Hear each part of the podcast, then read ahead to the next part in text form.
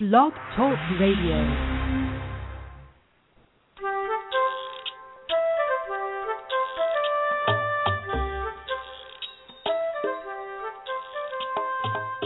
Hi, welcome to Teach Me to Talk with Laura and Kate. I'm Laura Mize, pediatric speech language pathologist. And I'm Kate Hensler, developmental interventionist. How are you doing tonight, Laura? I'm doing very well. How are you? Doing well. Had a nice, um, fun but relaxing weekend. So doing well. Good for you. Good for you. I had Yeah. fun with you yesterday at my son's wedding shower, his third one. That was a ton of fun, I thought. Had some cute pictures from that. I had a great time, but I was just thinking, well, now wait, he wasn't there. It was his bride's wedding shower. I never saw Tyler the whole time, but it was well, a very fun shower. I am mother of the groom, so I am all about Yeah. the groom. so it was Tyler's bridal shower. Well, I don't know. I, I called it a wedding shower. Oh, a wedding shower. Yeah. Well, it was a lovely shower. The ladies who hosted it did a beautiful job. It was quite fancy yet very comfortable and pleasant and a lovely home. So couldn't ask for much more. And great food too. Yeah, we had a really fun time. I thought it was really nice. Thank you so much for coming. My pleasure. But it was it was fun, and I've just had family time the rest of this weekend too. So it's been really, really, really nice. So what a great Mhm. weekend. Yes. Too bad it's Sunday. I don't ever know if this is the end of the week or the beginning of the week. Do you ever think about that? If the podcast ends the old week or co- you know kicks off the new week? It it ends the old week for me. I don't know why Sunday. Monday starts the new week, so it's the ending of of the week Yeah. in my mind. Well, there you go. But since you pretty much work every day anymore, it doesn't matter, huh? There, I know. I was going to say, yeah, only seven more work days to go. That's okay. I love it. I'm so lucky to love what I do. So there you go. Moving right along, let me announce conference dates since those uh, dates are quickly coming up. Atlanta is September 27th and 28th, and that is filling up. If you want to come, please be sure that you go ahead and register and don't wait until the last minute. Columbus, Ohio is October 11th and 12th, and then Chicago is on the 25th and 26th. And we're getting quite a few registrations for Chicago too. And that I don't know if I've mentioned this before, but that venue is not as large as we normally have. So if you want to go to Chicago, don't wait until the last minute. I'd hate for people to make their travel plans and think they're coming and then think they're just going to save registration for the last minute and it fall through. So a lot of our Is it is it the folks from northern Indiana coming to support you, Laura? Is it the region people from the region who are I know you've had good res- good turnout with them before, and they're fun as well, aren't they? They're fun. Really, Chicago is going to be a nice mix. Uh, we have a person that I've just looked at the registrations, uh, glanced at them this week. There's someone like from, um, you know, there are people coming from faraway places, so it's very oh, exciting. And then there's the people from Kentucky going to Atlanta, so I always kind of chuckle that happens. I think, well, come on, let's ride together. So anyway, just kidding about that. Don't email me, people. Good excuse But- to get to places you'd like to go to anyway. You know, you get to write it off as a conference, but then see Chicago or see Atlanta. I don't know Col- that one if that has quite the appeal, but I don't know. Columbus, Ohio. Well, there's nice Yeah. shopping between here and Columbus, Ohio. And last time I was there in true. 2010, I had a great time. So I'm really looking forward to going back there too. So it's You're right. They have some good outlets. They do. All right, tonight's topic. Anything else before we move right along? Did you have No. another thing you want to talk about? Oh, you know, I meant to say this too. Last week we did the show about daycare, ideas for working with kids at daycare. And I mentioned a couple of books, how you could maybe use um at a circle time do books that were more interactive rather than just reading a book. And so I mentioned a couple of books I didn't give their whole names. And I wanted to do that tonight. The Barney book that I mentioned is called Barney Plays Nose to Toes, and it's a body parts book. So if you were seeing a kid, maybe not in an older twos class, but you know, a young toddler that would be a really fun uh, book to use. There's almost also another book called Elmo Shakes a Leg, same kind of concept. And then I found one a couple of days ago. Uh, it's an Eric Carle book called oh shoot, I wrote it down, um, and I don't have that list. I left the list at the office, and now I'm at home. I can't remember what it's called, but it's really cute. I think it's oh gosh, I hate it when my memory does this. Why does this happen after forty five? Ah. Um anyway, I'm fifty, I'll, I I'll tell you, but I can't it. remember. Carle, Eric Carle. I think it's called something about head. I don't know. i Johnny's going to try to Google it for me. Look it up on. You can find it on Amazon probably. He's going to try to do that, and I'll he'll. You know, it's one that's. I'll get it for next week, or I'll post it on the Facebook page. Anyway, I wanted to mention that because la someone emailed me about that and said, "What were those specific um, titles you didn't give those? It would be helpful when you talk about a book if you gave the full title." Well, I know that would be helpful, and I will try not to do that in the future. Yeah, sometimes you know all you know is it's a Barney book and you have it, so you don't necessarily commit to memory what the actual. It's about head, shoulders, knees, and toes, or it's about body parts and it's Barney. Something like I guess I you can. were. It's like an I can do it Eric Carle book, something like, but it has animals doing different things like from head to toe. Johnny just found that for me. It's an Eric Carle book, and it's called From Head to Toe. And yeah, you, you're exactly right. You just think about what it does. You don't necessarily remember the title. It's just the only Barney book in your little bag. Yeah. Uh, so there you go. And I used That to you've had for 10 used to be years. Good. I know. I used to be able to recall anything. You would talk to me about that and say, "How can you remember that? How can you remember her name?" And mm, that's going away. I'm sad about And you'd that. say, So- "Oh, you remember? It's na na na na na na na." Oh yeah. Hmm. Well, yeah, you still have a good memory. Mm, not well. There you go. Except for those book titles that I didn't say last week. So we've got them out there. there. Got them all three. There you go.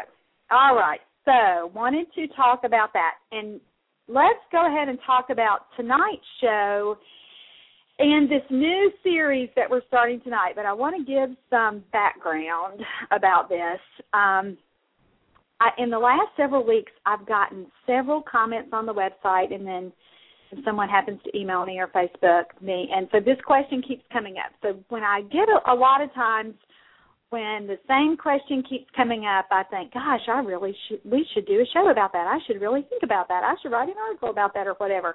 So this is one of those topics and it the person is always saying, "My child has some words, but he can't answer any questions or or she can't have a conversation with me. I don't understand what's going on."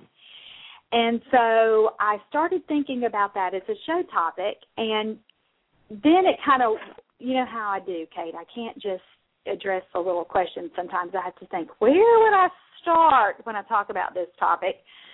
Because so many times, you know, there could be a variety of reasons that a child would not be able to answer questions, but the the big two are they don't understand the question, meaning that their receptive language isn't there yet or secondly, they don't have enough expressive vocabulary to be able to answer a question like, What did you do at school today?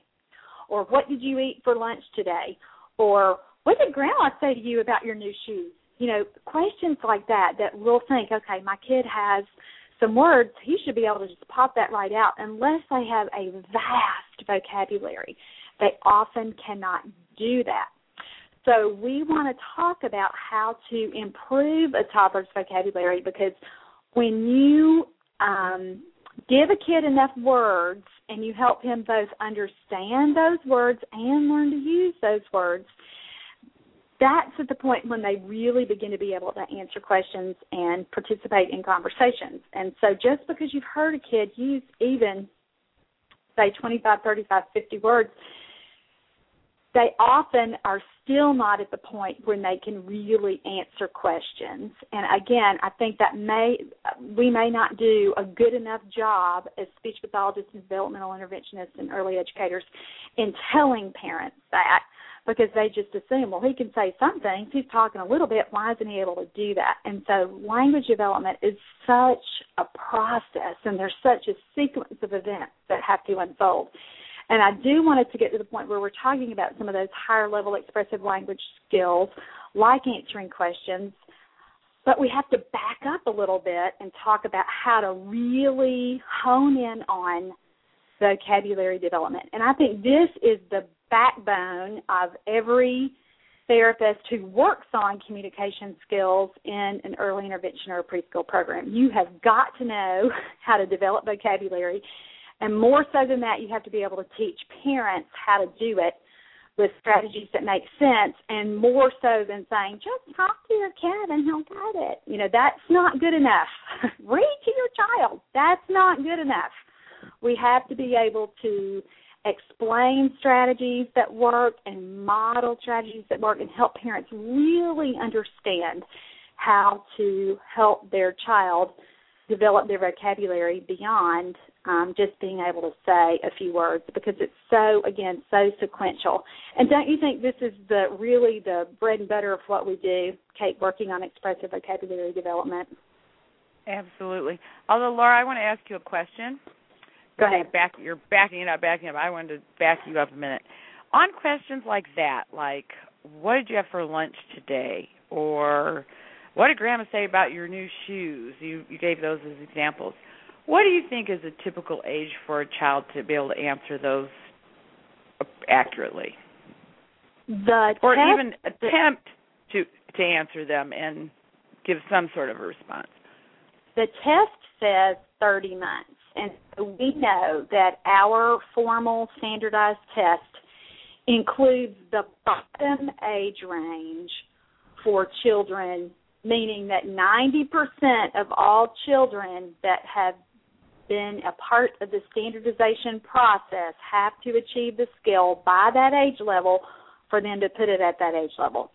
So usually with typical development, you might see that skill start really um, come in or emerge or you know, be present six months before. So I think kids have to really be between that 24 months and 30 month developmental level. And so usually Okay. that means that they're using short phrases already, that Right. they're able to have that back and forth of at least three or four turns. Dr. Rossetti says that by 30 months, a child should be able to sustain a conversation of four to nine turns. And By how old? again, 30 months. Mm. Typically, developing kids can do that. You know, if you work in a, a daycare, haven't you talk to the kids, not the kid you're there to see, but having Right. other Oh, kids yeah. gone back and forth with you a lot. Oh yeah. You know, and sometimes you're like, okay, enough already. Yeah, I'm done answering your questions. Yeah. I'm obviously not here to see you. Yeah, Right. unfortunately, you'd be fun, but you're doing too well for me. Yeah. Yeah, but a lot I've of times we seen them. yeah, we forget about that. That two year old normal two year olds really do talk, and so I think you that kids developmentally have to be between that twenty four month and thirty month level. And so if you have a child in speech therapy who's two and a half, but you remember on the report that it that it said that he was at the twelve to fifteen month level, he's not going to be able to answer your questions yet because he's just not Mhm. there yet. He needs more vocabulary, and I think parents don't really understand that. The other thing that happens is that a lot of our kids just can only do one pragmatic function, and pragmatics means language use. And they, this is so true for our little friends who are on uh, the autism spectrum. They get stuck in naming and labeling, and so even if so, they might answer a question like, "What's that?" not be able to answer anything else because even if they know the word that you are your target word, they still may not be able to use it when it's really responding to a question rather beyond what's that. So that's What's always that? interesting. Uh-huh. Yeah. So that's interesting when that happens and we're not really talking about those kids yet. That's going to be in a couple of weeks. Tonight we're backing it way up and talking about what you first do to start working on language development and then kind of moving it forward. Because every time I don't do that with a topic like this, boy, do regret it. I like to kind of start with this is where you begin and let's move forward from there. So we're going to get right. to those higher level language things, but I think it just makes more sense to do it this way. So tonight we're talking about vocabulary development. I do want to say too that for typically developing kids, the typically developing two-year-old or 24-month-old on that second birthday has between 200 and 300 words. Now I don't say that to be negative uh, for any parents who are listening that you have a child over 24 months and you're thinking, oh, Laura, you just slapped me in the face, you just hit me in the stomach. You know, I'm not saying that to be derogatory or negative or anything, but I just want to remind the therapist about typical development because our perceptions get skewed. We'll we'll use a benchmark like 50 words by 24 months without realizing that's the that's the kid who's functioning in the you know the tenth percentile. That ninety percent of kids who are typically developing the language are doing better than that and using more words. So the average, the kid at the fiftieth percentile who's developing typically will have 200 to 300 words by that second birthday. And so, again, for therapists, you have got to keep that in mind and realize that and always keep that as your barometer for typical development, not the milestones that we use. Um, vocabulary development in typical in kids with uh, typical development happens without lots of effort. It's like magic. It's like a miracle. And when you look up statistics or research, they'll say that children, um, the average 24 month old is learning two to three new words per day. I remember with my own children because I was so interested in this and you know this is my thing. I would write down every day how many new words I heard them say, or I noticed that they understood what they meant, and it it can be uh, just astronomical the number of words that they can learn in a in a typical day. But with late talkers, we have to really work to make that happen, and we have to be so purposeful about helping them move along with learning new words. If they were going to get it the typical way, just by parents talking in daily routines, it would have already happened.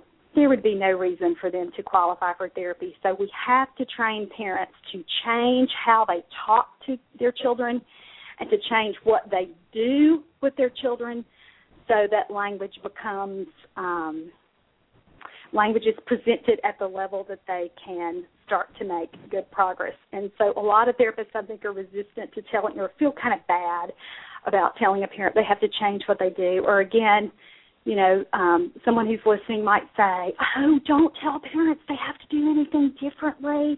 That's going to make them feel bad." And that's not the purpose.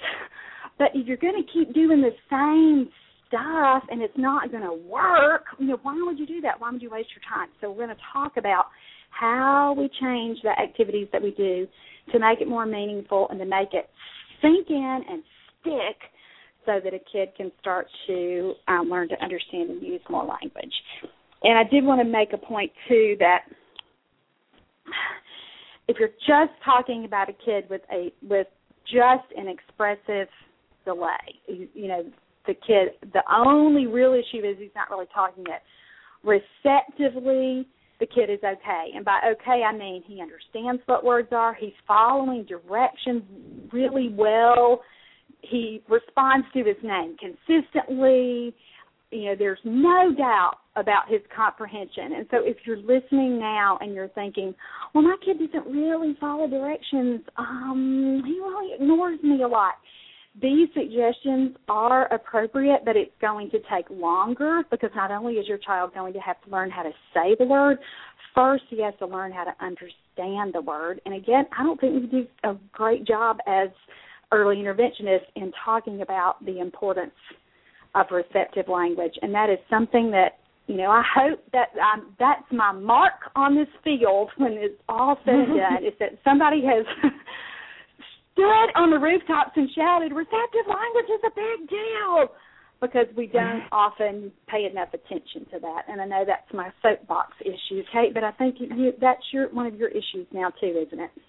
Ah, well, it's hard once you become aware of how often it's overlooked. And I will say, you know, it is hard from a um in my perspective as a therapist, it is hard to say that cuz parents oftentimes um you know, sometimes rightfully so, feel more concerned about that when you begin to say this is not just what he's saying, it's what he's understanding or not understanding. And then they kind of look at you like, you mean this is kind of bad? And it's like, yeah, you know, it's yeah, and it is. Yeah. It's very it's very hard to say. It is a bigger deal that a child doesn't understand words the way he's supposed to than than if you can say them or not. Not to say that talking isn't important. It is, but um it's a bigger issue when they're not understanding at age level. And parents a lot of times either um don't understand that or overlook that or fail to factor in that gee maybe their child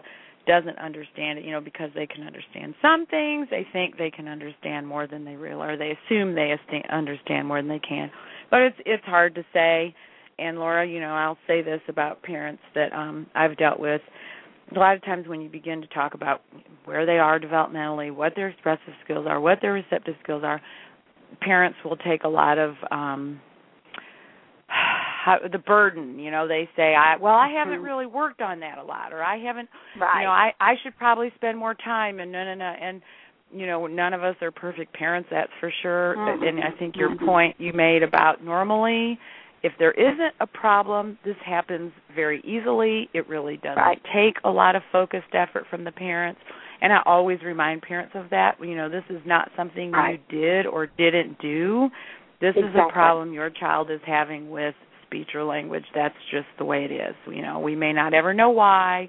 And just because we're making suggestions about things you can do differently doesn't mean you did it wrong. It just means, as Right. you said, whatever's been done isn't working and your child has special needs really you know because exactly. if just being if just being a good parent had been enough your child wouldn't have a language delay so um but it's hard you know no everybody i mean that's nobody wants to hear that we're both parents we know how hard it is to hear that Oh, there's gosh, some sort yeah. of issue with with your child so Right, but- but as therapists, we can't hold back and not give parents the full picture. And it's, and there's a way to do it respectfully and um again, not I I hate it when I feel like someone thinks that we're bashing parents or being negative. and I don't I I hate that when it when our um podcast topics or what we're talking about come across as that because that is never ever ever ever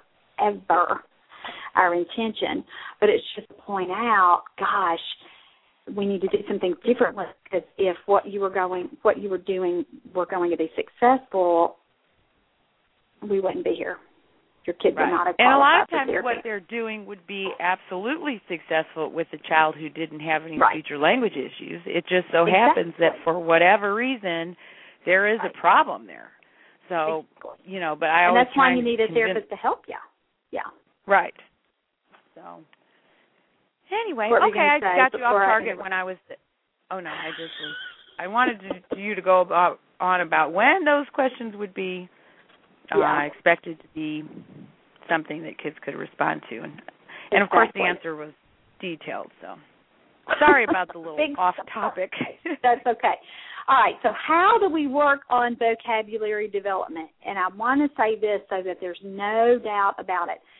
Toddlers, all toddlers, toddlers with developmental delays, toddlers who are typically developing, and every toddler in between learns by doing. That's with real objects and real actions. Now, some children do learn very well by pictures. Some children are very visually oriented. But when you are talking about vocabulary development, please don't just defer to, I'm going to get a whole bunch of flashcards. Or I'm going to get this vocabulary development app on my phone and we're going to do that. Please don't just defer to that. Kids need to learn real words for real things and real events that happen in their daily lives. And that's how all of us learn best. And there is a place for books, and we have some children who love books and love flashcards. And I'm not trying to discourage that. I'm just trying to say that is not every child's learning strength. And there are some children who absolutely might sit and look at a book or book after book after book for an hour, but guess what? They've done nothing that stimulate the visual part of their brain. Language, unless an adult is sitting with them and putting a word with what they're seeing, there's probably no real language learning going on. And again, sometimes that really surprises parents when we say that. And it might even surprise some therapists who think, "What? You're not gonna? You're saying not to use flashcards with toddlers?" Yeah, that's what I'm saying. We need to be doing things in real life. And some of our kids will learn words with a book or with a leapfrog toy or something like that and then not be able to transition those words or generalize those words to their daily events. And you could see them name picture after picture after picture in a book, but then have no clue when you're trying to get them to request something. They're at a loss. They don't know they don't know how to really use that word beyond the label. So again, we have to be sure that we are teaching words and thinking about language in um, context beyond looking at books and doing pictures and um, that of things. We need to learn with real you know, Laura, activities. Go ahead. In my experience, and I'm guessing you will agree, more often than not, it's precisely those kids who really are highly visual, like the pictures. You know, right. they're your colors, numbers, and letters kids. Um, who, yeah, they'll label the picture, but they don't really use words in a functional way at all. And so, right. again, a cautionary note to those of us working with these kids just because they like them and will label a picture. The other thing that I always have a problem with with that population is they tend to be um not very social at all you know they mm-hmm. don't really have much social engagement or reciprocity going on and then we just sit there and let them look at pictures don't really encourage them to look at us don't really encourage them to have any kind of back and forth communication. Just let them label the picture. And I just think, you know, that is just feeding their weakness, really. You right, know? right. so get yeah. them doing something.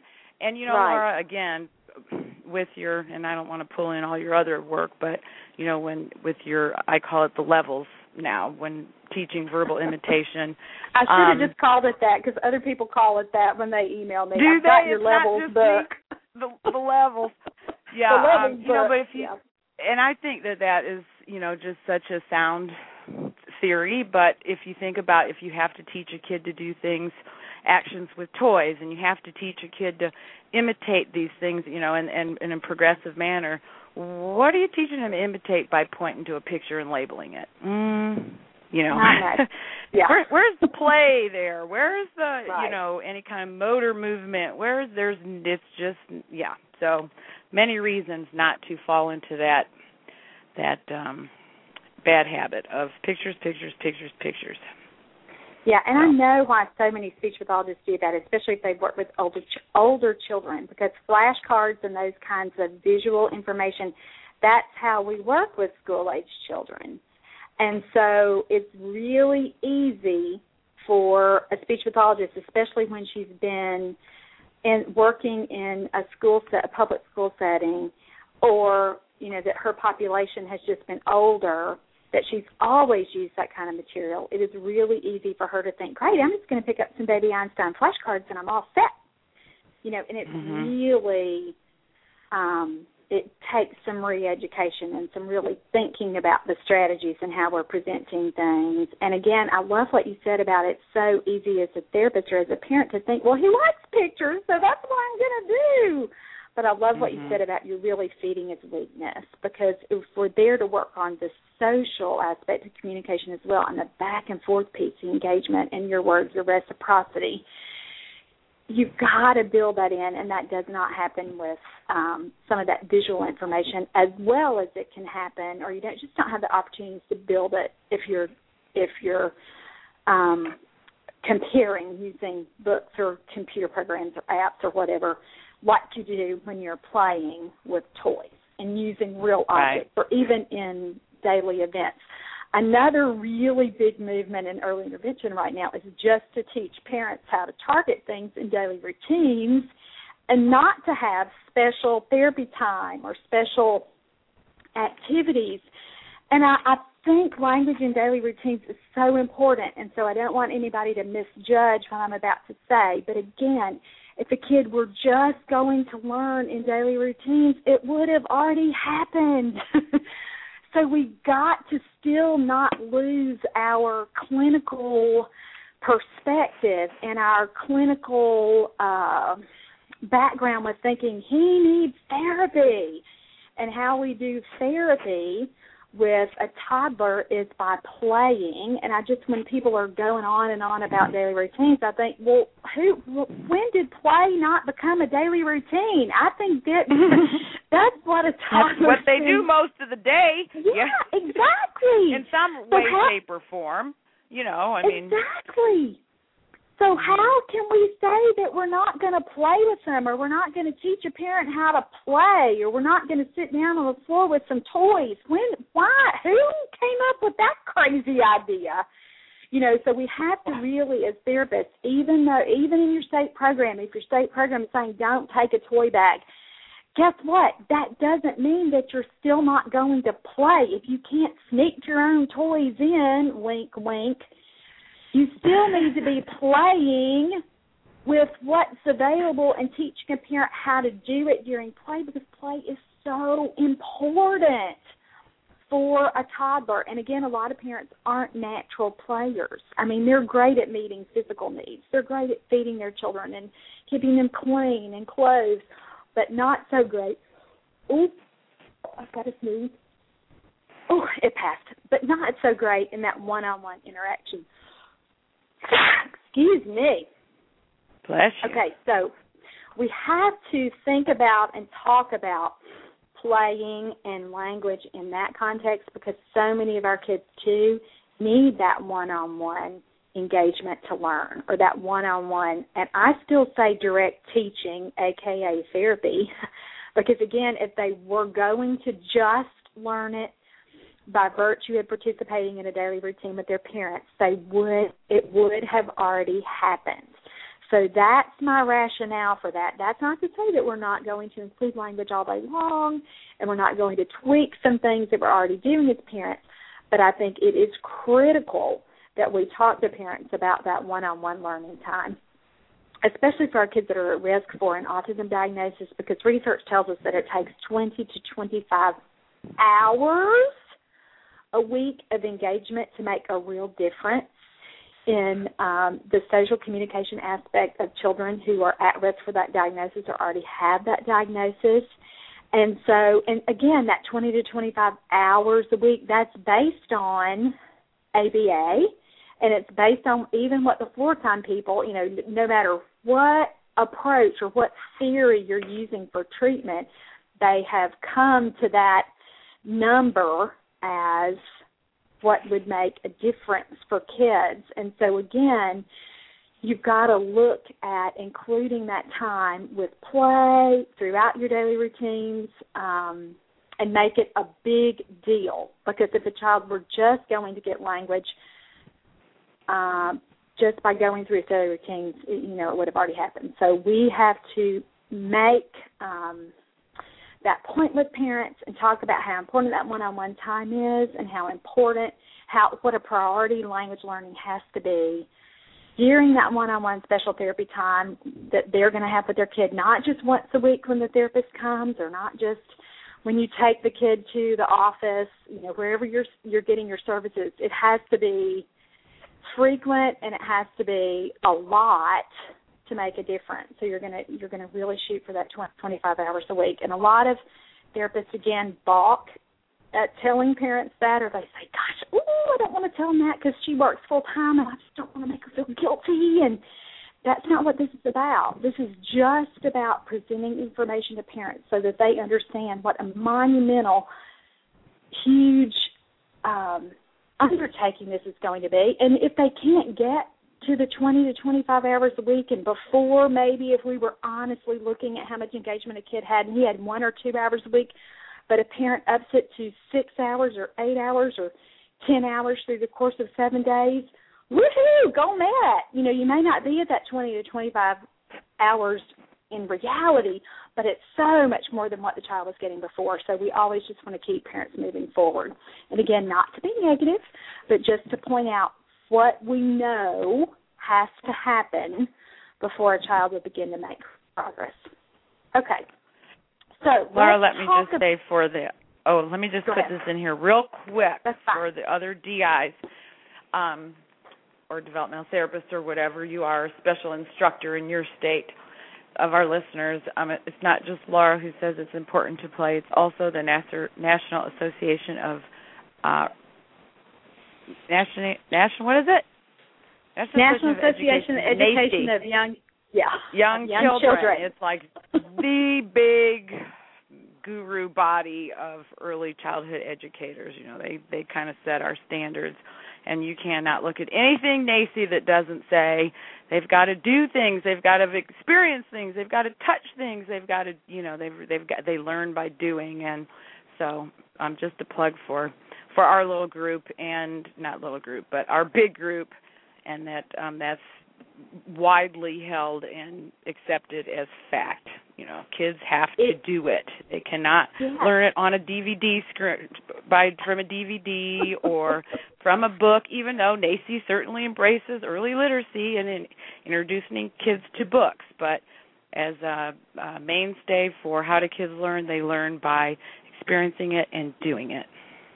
So Exactly. And so if you have a state early intervention program that you don't think is recognizing the value of play with talk, you know, with going berserk about the daily routine piece, you know, and saying your strategies only have to be centered around mealtime and bath time and dressing and, you know, again, I want you to be able to stand up and put your hand on your hips and say, Well, wait a minute, there is no more important daily routine than play for a toddler and mean it and defend it so that we can make sure that our programs make sense uh, for our kids. All right, so let's switch gears a little bit and talk about what the very earliest vocabularies for brand new talkers usually look like and sound like.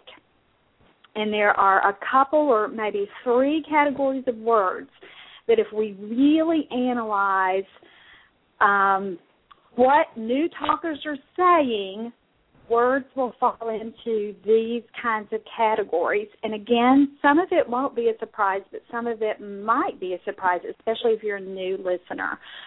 First of all, we know that nouns play a huge part, and we're going to, and nouns, if you'll think back to English class, nouns mean names of objects, of things, of people, of places. So it's a name, it's a label, and naturally, most early vocabularies consist of a higher percentage of nouns than any other word. And we're going to spend a lot of time talking about those words in just a minute because I want to talk about these other two categories of words first. And again, we've spent we devoted entire shows to these kinds of words and we're not going to belabor this or really talk about it at great length other than to tell you about these kinds of words and remind you how important these are. But before we get to nouns or real single words, many, many, many children have to use words that we consider to be exclamatory words or play words or play sounds. And these are going to be things uh, like uh oh and like mm mm mm and like words like yay and again, even maybe some animal sounds or car noises or anything like that. And when you will look at typically developing toddlers, a lot of times if you were going to sit and do a language sample, those are the kinds of words that you might hear in their earliest vocabularies throughout the day. Now, some therapists get reluctant to count those as real words. And again, if you've listened to the show, you know what I'm about to say. if I can spell it, I count it as a real word. And so those kinds of of words are so critical to get a child to learn how to imitate and to start to really be noisy and get that whole talking piece. And I have we've already talked about and Kate mentioned uh, my book, Building Verbal Imitation in Toddlers, and exclamatory words and play sounds are both a big part of that. If you look at level four and level five and even level six, there are the levels. Get, those are the levels. And we don't get to real words or nouns you know, until level seven. And so there's some other things that have to happen expressively before a kid is able to use a lot of those kinds of words. And so don't dismiss the value of teaching those words and using those words and uh, modeling those words so that a kid can really start to imitate them and use them for themselves. The great thing about words like that is that they're usually easier to pronounce and they convey meaning so it's more motivating for a child because the child can say, ew, and you know exactly what he means. He doesn't have to say, my feet are so gross from walking in the mud, Mom. You know, you get ew and know exactly what he's talking about. So these words are important expressively and communicatively as well. And so don't dismiss those val- that value. And you can get the big list of that. Again, it's level five from building verbal imitation in toddlers. And I use those words, oh gosh, ad nauseum in early sessions with kids because they really work and they're also highly motivating. Kids tend to want to repeat those words and use those words. So don't dismiss uh, that value, and we have done whole shows about that. I meant to go back up and look at the podcast number for what level five was. We did a whole series of shows beginning in um, April, I believe, April and May. Right. Yeah, so go back and look that up if you don't know Like what I'm talking year. about. Yeah, this year. The other kinds of words that um, toddlers use in their early vocabularies are social words, and these are words like hi and bye bye, and yes and no, or their equivalents. Like a lot of kids will do uh uh or uh huh for yes and no. Okay, especially if a mom says okay. Have you noticed that a lot? That a kid might say okay for yes, especially Mhm. if his mom or dad says that a lot. And so social words make up a a big part of those vocabularies too. There are also those other nice social words like please and thank you and sorry. And those words are also listed in um oh I was going to quote that study. Let me see if I can find it. It's a 2011 study. It's at oh what university is that? Okay, it's an unusual sounding name, like Bryn Mawr. Is that right? I can't find. That- I can't pronounce that. Is that it? There, there is a school named Bryn Mawr. Yes, there is. Okay, there it is. I just found it. I remembered.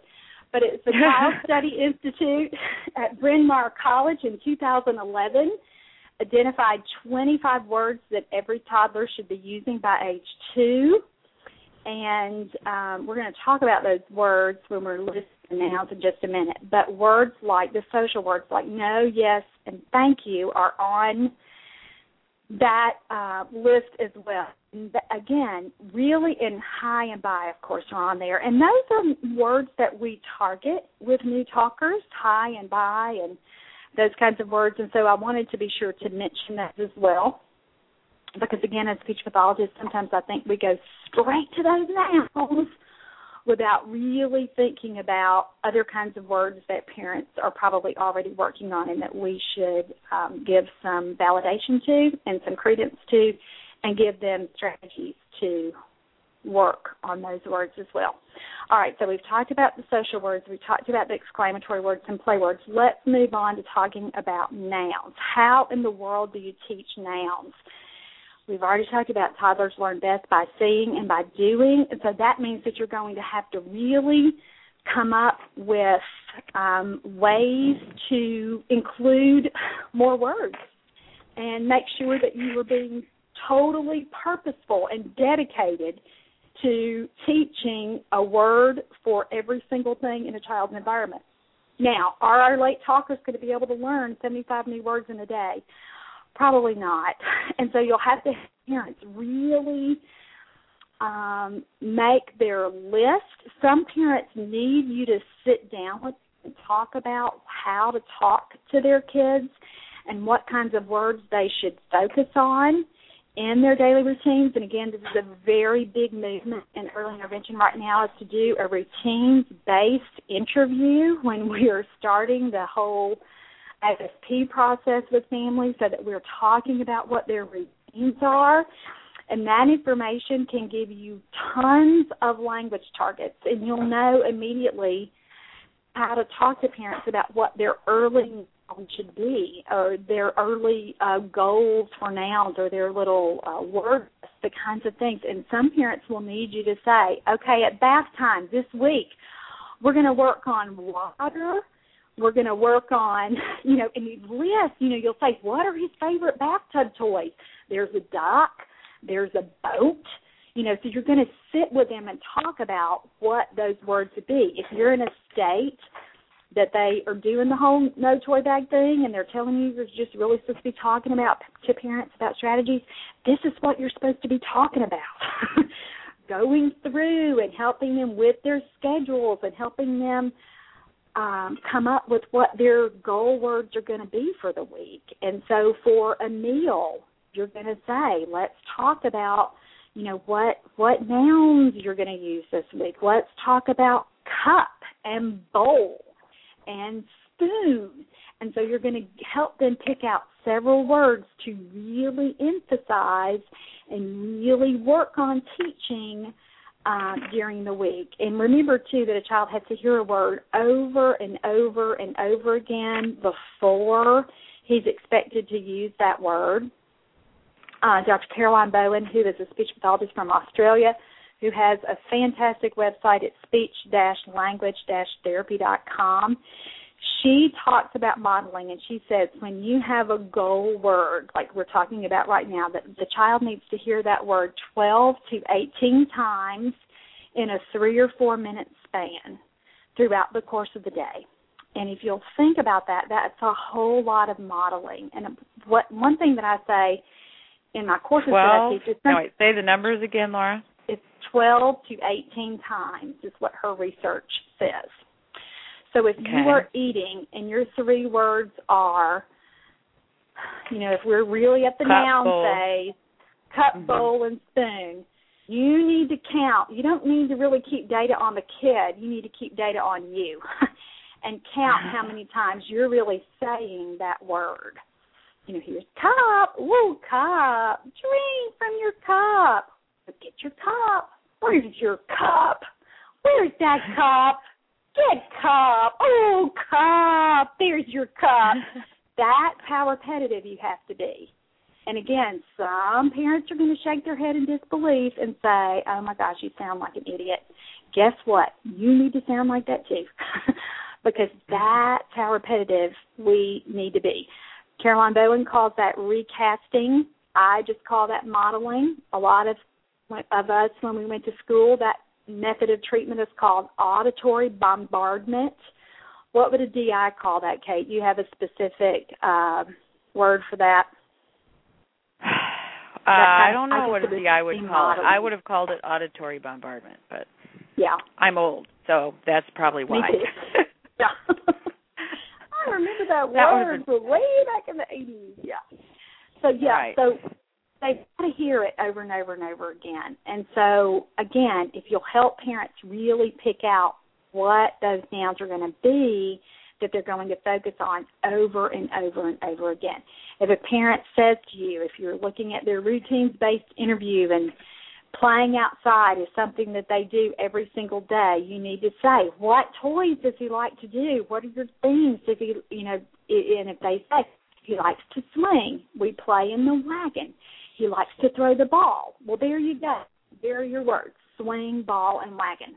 And so you're going to talk to them about using those words over and over and over again. And some parents, again, will need you to write out their little keywords list for the week so that they can remember it. We have seen some really awesome parents this summer in my new office, and some of those parents, again, I think the kinds of parents that are coming are highly motivated and highly driven and highly educated parents and boy they like the word list.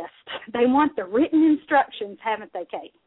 Mm-hmm. and so coming up with that list for parents can be powerful if a parent wants that kind of direct black and white instruction with this is what it's going to be. So you're going to want to do that. You uh, for people in a child's daily life you know how many moms of kids that we see wait forever to hear mama if they could just hear the word you know everything would they would feel like their child is going to in the long run be okay But until they hear that their sweet little baby say it, you know, oh, they just can't wait for that day. So we need to help them come up with ways to work on mama or work on a name for the dog or work on a name for the brother or sister. And so again, you have to be really purposeful about how you're recommending that they work on that.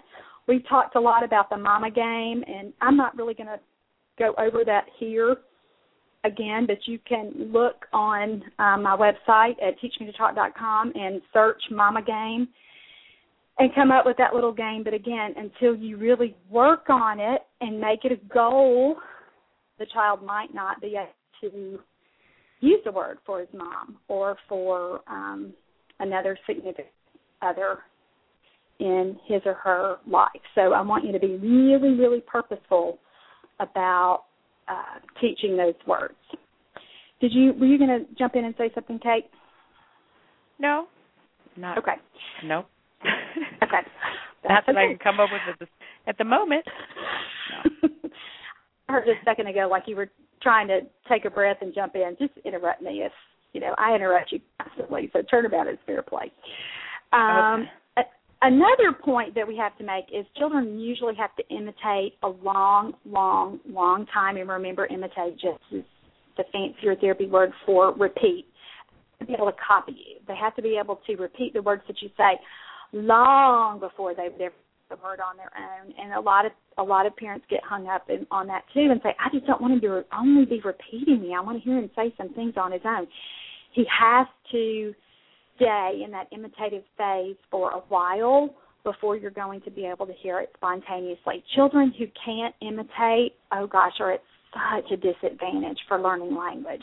And our little friends who have imitation problems usually go on to get a diagnosis of um, either autism or maybe apraxia or some other, you know, diagnosis beyond just a late talker. And imitation is just critical. And so um, don't get hung up on, I want him to say it without hearing me say it first. You know, they've got to repeat, repeat, repeat. And being able to do that is, again, a huge positive indication that a child will end up being a functional communicator. So you really want to build that imitation piece. And again, if you're not sure how to do that, uh, my book, Building Verbal Imitation in Toddlers, will get you started on the right track with that. And we we did that whole series of shows. Gosh, we just went on for weeks and weeks and weeks and weeks talking about that levels approach and how you begin to teach imitation. So listen to that if that's new for you. And that Laura, let me say this. I think that the the levels. I'm just sticking with the levels because I do know it's teaching verbal imitation, but I like the levels because that's how I think of it. Um, you know, I think it's great for. I mean, some occasionally we'll get a kid who, gee, they just take off and, you know, you couldn't hardly miss. But most of our kids are not that easy, and whether it ends up being some sort of motor planning issue like apraxia or some more global social communication thing like like autism, um, they really need that slower, more um, focused work to work towards verbal imitation. You just don't hit the ground running with words with those kids. If right. if you were going to, you wouldn't be there. They're not that easy. Um, and I do think that the early play stuff that you talk about and imitation during play activities is huge and um often again overlooked. You know, we're just going to yeah. go right for the words with the pictures. You know, like, right. well, that's not going to work. Yep. Right. There's a whole mm-hmm. lot of stuff that comes has to come before that. So if you have a kid who's really struggling, who's not following a lot of directions, and whose play isn't great, you're not going to be there for these kinds of ideas. I mean, you're still going to use these same kinds of ideas that we're talking about, being really repetitive and really simple and really emphasizing the nouns. But that kind of kid, you're really working on him understanding the words. And so you're not quite there yet with him being able to say it. So progressively, your goal is going to need to be those other kinds of words that that Kate's talking about too, the play sounds and the exclamatory words. And that's after you get him imitating a lot of actions first. So again, so many of the things we talk about from week really do build on one another. And so if you have a child who's not doing things, you need to back up and listen to those earlier shows or get that book so that you can um, work on what would be appropriate. Okay, let's talk about some other things that make it easier for children to start to be able to start to imitate these real words. First of all, the adult has to be fun. and again, if you're kind of a really laid back, really adult sounding person. I don't even think I can model that kind of talking. But mm-hmm. you and you don't get really excited about anything, you need to really amp it up. So I say ratchet it up a notch so that your child knows, gosh, this is something different. This is something new. Pay attention. What's she going to do next? What will she say? And that level of engagement and level of heightened affect is so important and so effective in helping children really tune into you and really start to listen to those key words so that they can be able to repeat you. And it's just it's critical. Um, if you've seen my first DVD, Teach Me to Talk, I spend a lot of time talking about how important being playful is. And it is just the cornerstone strategy. And sometimes I feel like the best thing that I can do for a parent in that first visit is to really get them to sound and look and act more fun. And if they can do mm-hmm. that so many times, other things just fall into place. And it really is critical for a therapist to be able to model that for parents. So if you are pretty low key and don't even really know how to do what we're talking about, or if you think, I don't know if I've ever really thought about that before, chances are you're not as fun as you need to be. And so, and it's so easy to kind of gloss over our own areas of weakness. You know, I mean, my goodness, who wants to think about a flaw or something that you need to fix? You're there to fix the kid, not you. And so it's really, really easy to miss when your own level of arousal and how animated you are is not where it should be. And so sometimes you really do have to watch other people do it before you realize, oh no, I'm not quite that way. And some people say, gosh, that's just not my personality. I'm just not that way. And I just don't buy that at all. I think all of us naturally can learn how to do maybe not naturally but we can all learn how to do it and it is so effective and you will see such better results and it doesn't really matter if that's not your regular personality um, so I, I wanted to put that plug the other thing that you can do to make it easier for children to start to imitate at this point is use a really sing song melodic voice. And again, some therapists will kind of not like this idea because they'll say that doesn't sound as natural or it doesn't sound adult like. And again, we're not talking about adults, we're talking about toddlers.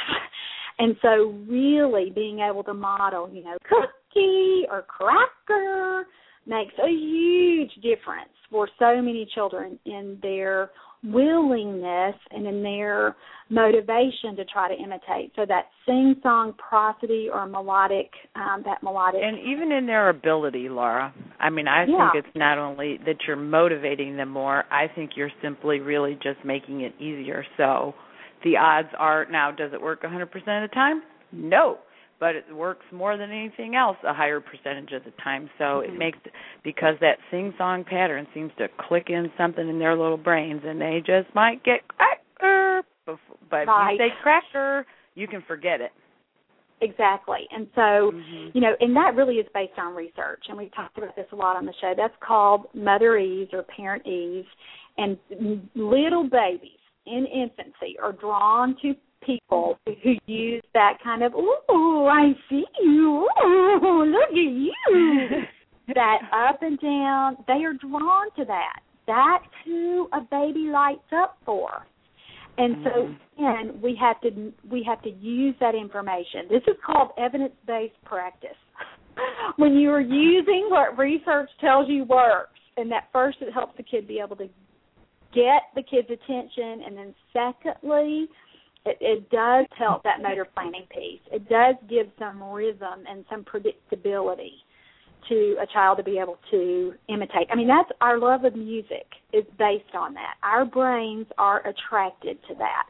And so don't fight it, don't resist it, use it. So that sing song yeah. voice is really, really, really important. All right, I wanted to get a little little further on this topic tonight, but we did not. Um, and so we'll pick up here next week. We have about a minute left.